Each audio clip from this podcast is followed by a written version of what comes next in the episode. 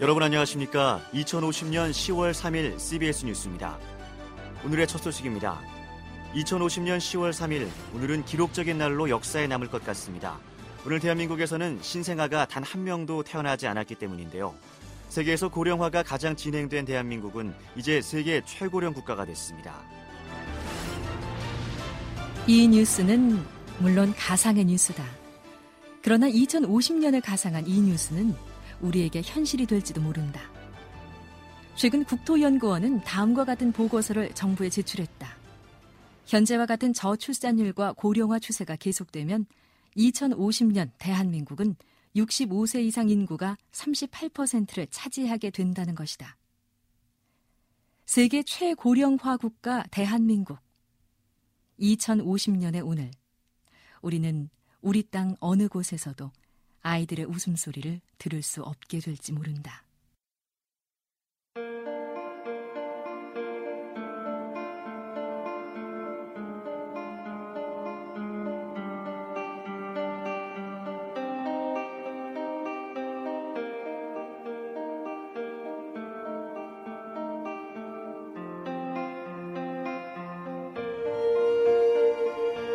추석 특집 다큐멘터리 이 부작 엄마를 위한 나라는 없다. 제이 부 엄마에겐 마을이 필요하다.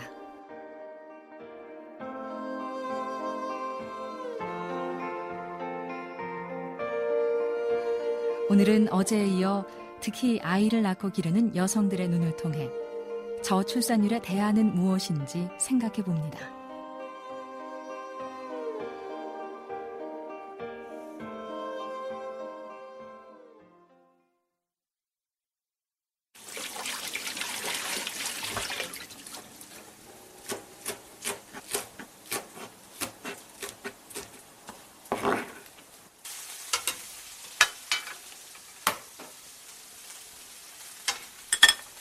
아침 여섯 시 삼십 분, 아직 어둠이 가시지 않은 시간이다.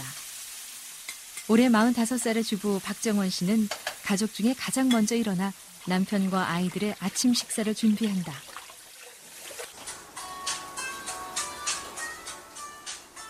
아침의 정적을 깨며 휴대폰 소리가 울린다. 그녀를 찾는 병원의 급한 전화다. 아랫배가? 예. 어, 아홉 시 반까지 오셔도 돼요. 예, 예. 예. 김원장님, 여, 연어도 있는데 할까요, 말까요? 해드려? 어, 그래. 연어도 해드릴게요. 여기서 밥 줄게. 밥 엄마. 음, 김치다. 김치찌개랑 밥, 밥 조금만 줄게. 해서. 수경아! 뭐하나, 얘? 문 잠가놨어. 나와, 이제. 어.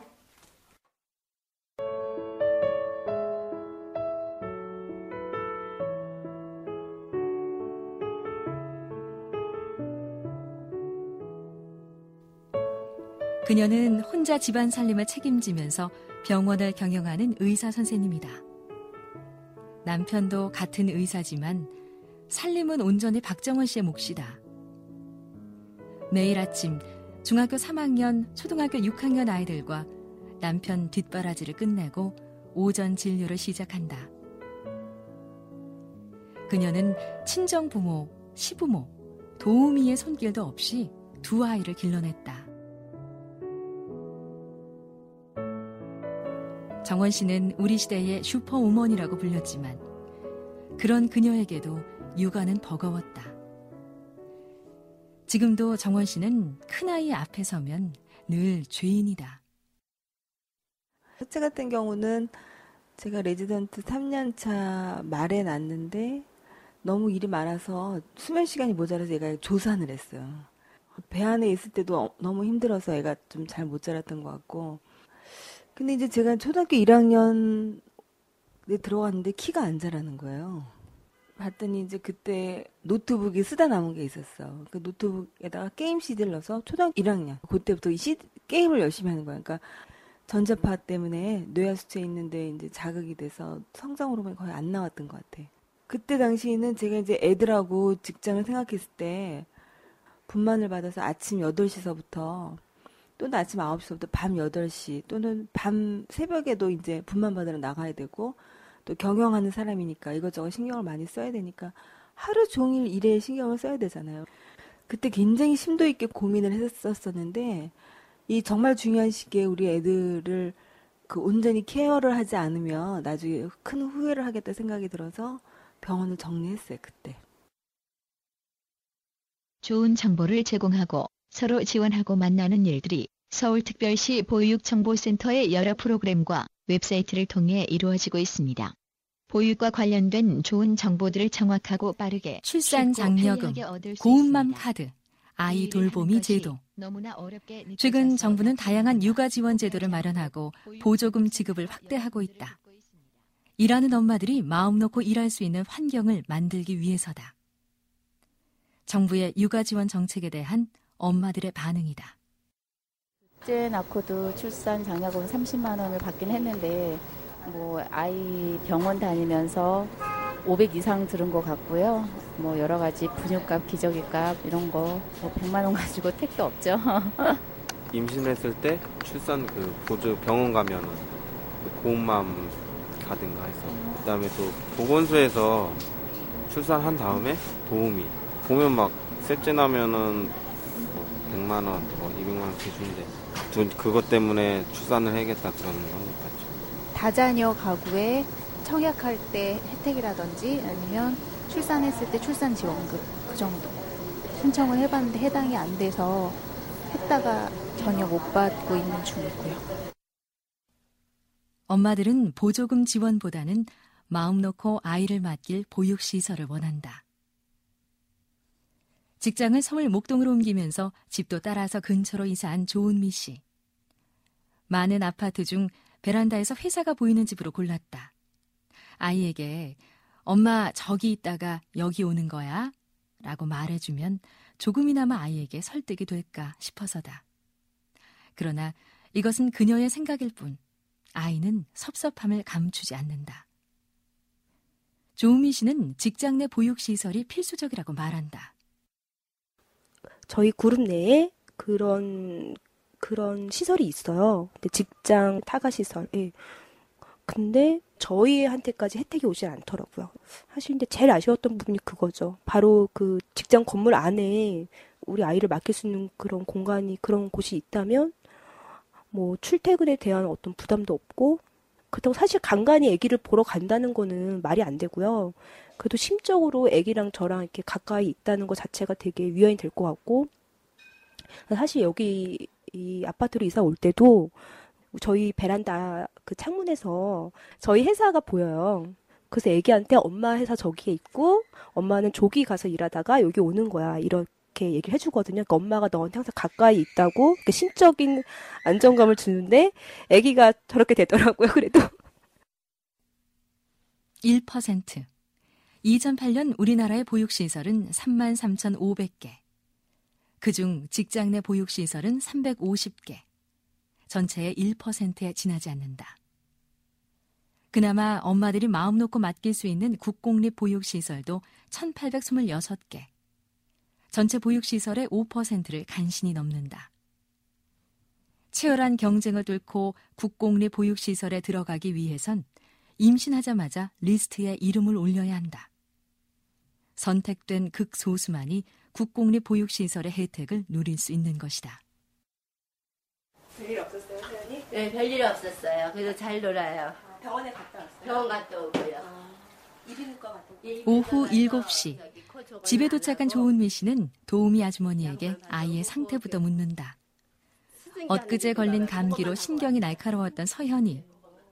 그나마 기침은 나아졌다는 얘기에 한시름 던다. 아이의 이마를 쓸어넘기는 은미 씨. 아이의 새근한 숨소리와 땀이 흥건한 이마에 마음이 저려온다. 서연이는 어린이집에서 돌아오면 도우미 아주머니와 시간을 보낸다. 도우미 아줌마는 사설업체에 요청했다. 왜 은미 씨는 정부의 아이 돌보미에게 기대지 않고 더 많은 돈을 주고 사설업체를 택한 걸까? 최근에 뭐 정부 쪽에서도 아기 돌보미 사업 뭐 이런 거 하는데 제가 저희 아기를 어린이집에 보내려고 이제 계획을 하고 아기가 한 다섯 시 정도에 돌아오는 걸로 계산을 해서 한 두 시, 두세 시간 봐줄 그 돌보미 아주머니를 만나려고 했는데요. 뭐 신청서를 외부를 통해서 올렸는데 아무 회신이 없더라고요. 전화를 해도 전화도 안 받고요. 조금 그 사업이 실효성이 있는 사업이고 또 실제 뭐, 뭐 실행이 되고 있는 사업인지는 잘 모르겠더라고요.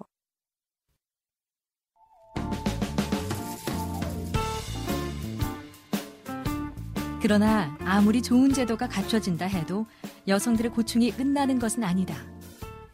제도를 마음껏 쓸 수 있는 문화적 토양이 없다면 있으나 마나 제도는 무용지물일 뿐이다. 우리나라는 남녀에 관계없이 육아휴직을 쓸 수 있도록 법으로 보장하고 있다. 하지만 얼마나 많은 남성들이 육아휴직을 쓰고 있을까?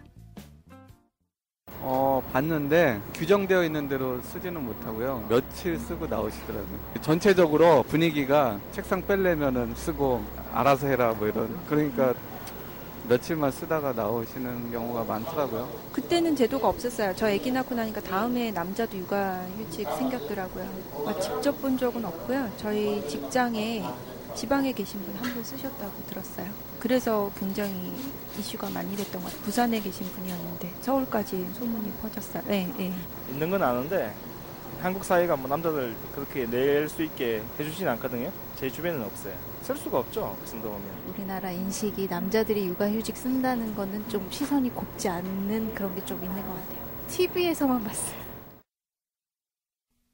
채 이 퍼센트도 되지 않는 남성의 육아휴직 사용 비율은 아직 우리가 갈 길이 멀다는 사실을 단적으로 말해준다. 여전히 가사는 여성의 몫으로 남겨져 있다. 이천육 년 통계청 조사에 따르면 맞벌이 가정의 팔십팔 퍼센트는 아내가 가사를 전담하고 있다. 많은 젊은 남성들은 일하는 여성에 관대하다. 오히려 직장 여성을 배우자로 선호하기도 한다. 하지만 여전히 가사는 아내의 몫으로 남아있다. 스물여덟 살에 결혼 사 년 차 직장 여성 강지영 씨 역시 불만을 토로한다. 우리 엄마들이 많이 느끼는 것은 그게 인식 자체가 바뀌었으면 좋겠다. 그게 가장 힘들다라고 얘기해요. 저희 남편도 뭐 어, 그렇게 뭐 보수적인 사람은 이제 아니에요. 이제 제가 도움의 손길을 이제 요청하면은 도와주고 이제 그런 건데 아무래도 이렇게 살림적인 면에서는 이렇게 스스로 이제 배우려고 하지는 않겠죠. 남자들이 이제 그렇대요. 이제 집에서 뭐 가사 일을 할 때 도와달라고 보통 부인들이 말을 하잖아요. 저는 그 도와달라는 말이 그렇게 싫더라고요.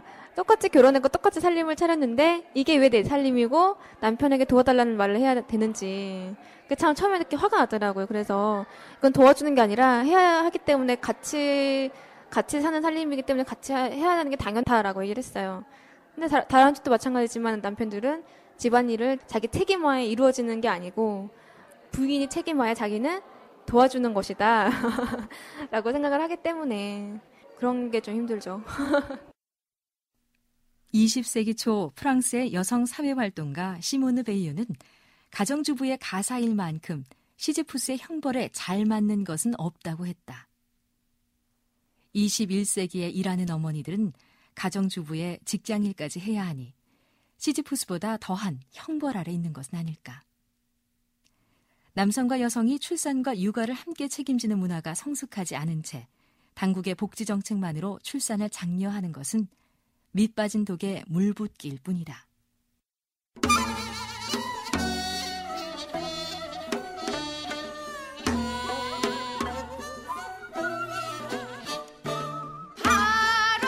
오늘은 온 가족이 한자리에 모이는 즐거운 추석 명절이다. 하지만 명절을 쓰고 나면 수많은 여성들은 명절 증후군에 시달린다. 음식을 만들고 준비하는 일은 전적으로 여성의 일이기 때문이다. 이천육 년 통계청 조사에 의하면 맞벌이 가정에서도 여자가 가사를 주도해야 한다는 생각이 오십구 퍼센트에 이른다. 결혼 생활 십육 년째를 맞이한 직장 여성 김재경 씨의 얘기다. 저희가 대가족이다 보니까 한 삼사십 명이 모이면은 그 그릇을 국그릇 밥그릇 막 한 사람 앞에 두 개씩 차지하고 있으면은 그걸 설거지하려면은 완전히 나중에는 딱 하루를 다 끝나고 나면 손톱 끝이 아파요. 처음에 어렸을 때는 아우, 진짜 올 때 차 안에서 그러죠. 아유 진짜 남자들은 좋겠어.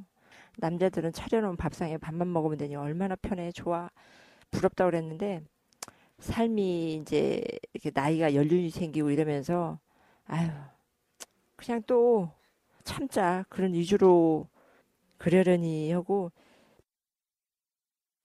하지만 젊은 세대에게 체념은 쉽지 않다. 그들은 결혼 후에도 남녀를 가리지 않다가 아이를 낳으면서부터 전통적인 가사분담으로 회귀한다. 그래서 젊은 직장엄마들의 좌절은 더욱 크다. 강지영 씨는 명절 때면 몸이 아픈 것보다 정신적 스트레스가 더 크다고 호소한다. 명절 때도 똑같이 야근을 해요, 전날. 근데 명절 전날 가서 일하는 건 저만 가서 일하잖아요. 그러니까 그리고 명절 당일에도 남자들은 앉아서 좋은 음식을 받으면서 그냥 따뜻한 방 안에 앉아가지고 이야기한 게 전부인데 저는 계속 하루 종일 일하잖아요. 근데 일하는 것보다 그러니까 뭐 음식을 준비하고 설거지를 하고 이런 것보다 더 힘든 거는 사실 그게 아니에요. 더 힘든 건 여자잖아요. 그러다 보니까 그 시댁에서 가족들이 모이면 저에 대해서 궁금한 사람은 없어요. 이게 무슨 뜻이냐면 뭐 남자들은 아 요즘 회사가 어떻게 돌아간다, 뭐 사회가 어떻게 돌아간다 이제 그런 일 주로 하잖아요. 근데 저도 사회 그 사회생활 하니까 그런 얘기를 할 수가 있는데 전혀 이게 묻질 않고 저에게 묻는 거는 그냥 아이에 대한 거. 그리고 뭐 언제까지 다닐 거냐 그런 수준. 뭐 명절 때 일을 해서 힘들어하는 엄마들이 상당히 많이 많이 있는데 또 정신적으로도 힘들어하는 이제 그런 경우가 또 있어요.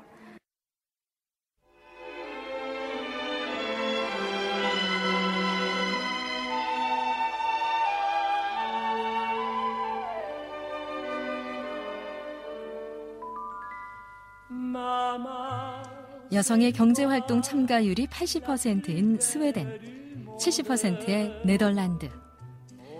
외국, 특히 서유럽과 북유럽의 선진국가에서는 여성들의 직장활동이 보편화돼 있다. 이들 나라는 여성들이 일하면서 가정생활을 무난히 할 수 있도록 일가족 양립정책을 일찍부터 발달시켜 성공적으로 정착시켰다. 대표적인 복지국가인 스웨덴은 천구백칠십 년대부터 일하는 여성들을 위한 보육 서비스를 늘리기 위해 대폭적인 노력을 기울여왔다. 한국여성정책연구원 홍승아 연구위원의 설명이다. 현재 스웨덴 같은 경우에는 뭐 삼 세 이상 육 세 미만 학령기 이전 아동의 경우에는 구십팔 퍼센트 정도가 공보육을 이용을 하고 있습니다. 여성들이 일하는 동안에 자녀를 키우는 그 보육 서비스가 상당히 이제 중요한 그 여성 취업의 인프라로서의 역할을 하고 있는 것이죠.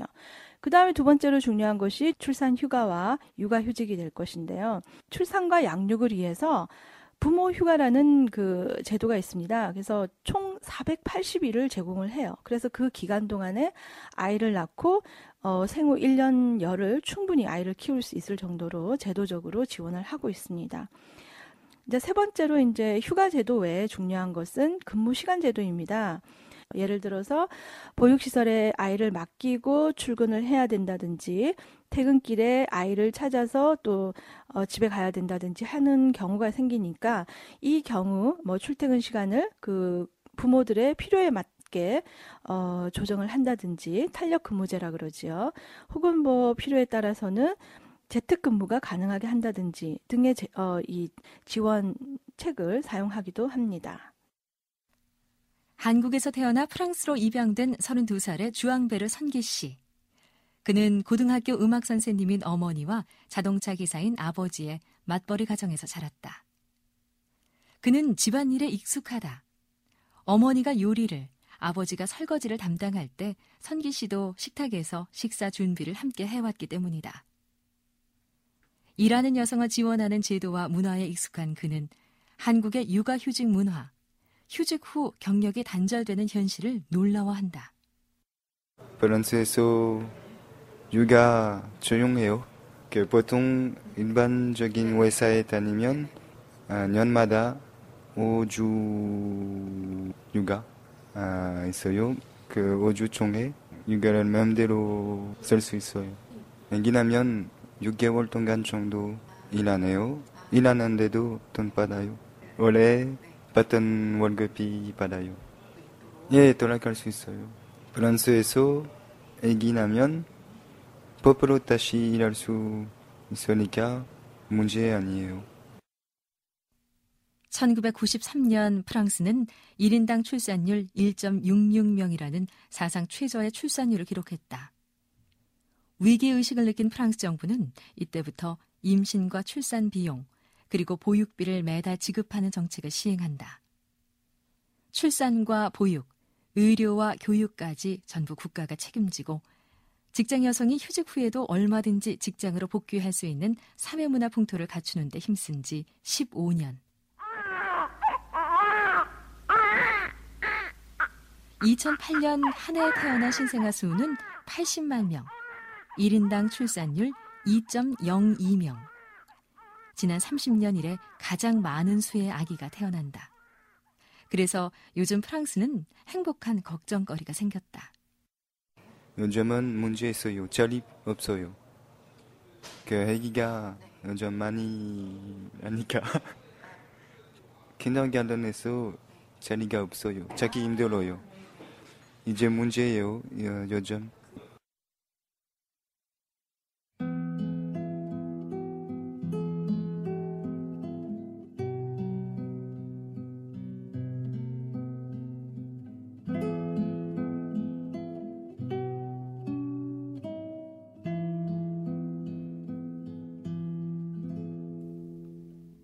아메리카 원주민들은 아기를 키우려면 마을이 필요하다고 말했다. 그러나 오늘 우리에게 아이 키우기는 전적으로 엄마의 몫으로만 남겨져 있다. 아이를 낳은 아빠도 아이를 키우는 데는 소극적이다. 옛날처럼 함께 사는 할머니, 할아버지도 곁에 없다. 엄마가 일하러 나간 사이 빈집에 홀로 남은 아이는 잠에서 깨어나 엄마를 찾지만 아이가 찾는 엄마는 일터에서 돌아오지 않는다. 누가 이 아기를 돌보고 키울 것인가?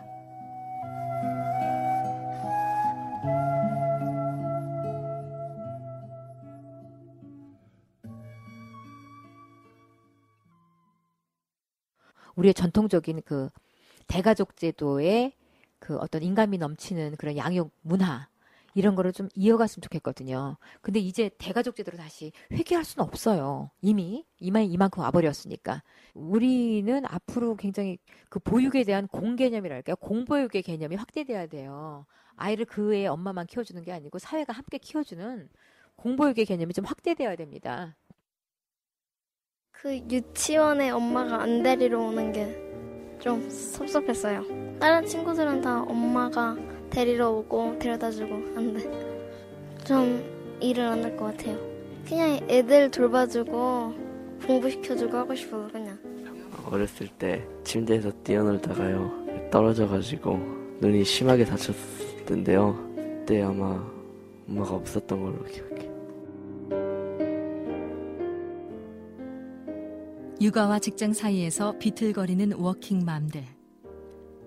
아이를 많이 낳아서 국가 경쟁력을 높이라는 캠페인은 난무하지만 정작 직장과 가정 사이에서 한숨 짓고 좌절하는 이들의 목소리에 귀를 기울이려 하지 않는다. 이천구 년 대한민국은 엄마에 열광했다. 하지만 우리에게 엄마를 위한 나라는 없다.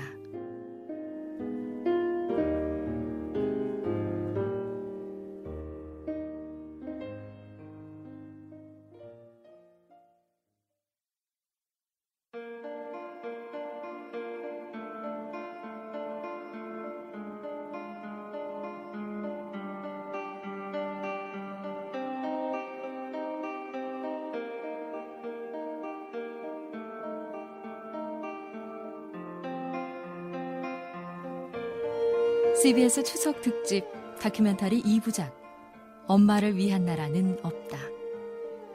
오늘은 그 두 번째 시간으로 엄마에겐 마을이 필요하다 편을 보내드렸습니다. 지금까지 취재 구성의 여미영, 해설의 김용신이었습니다.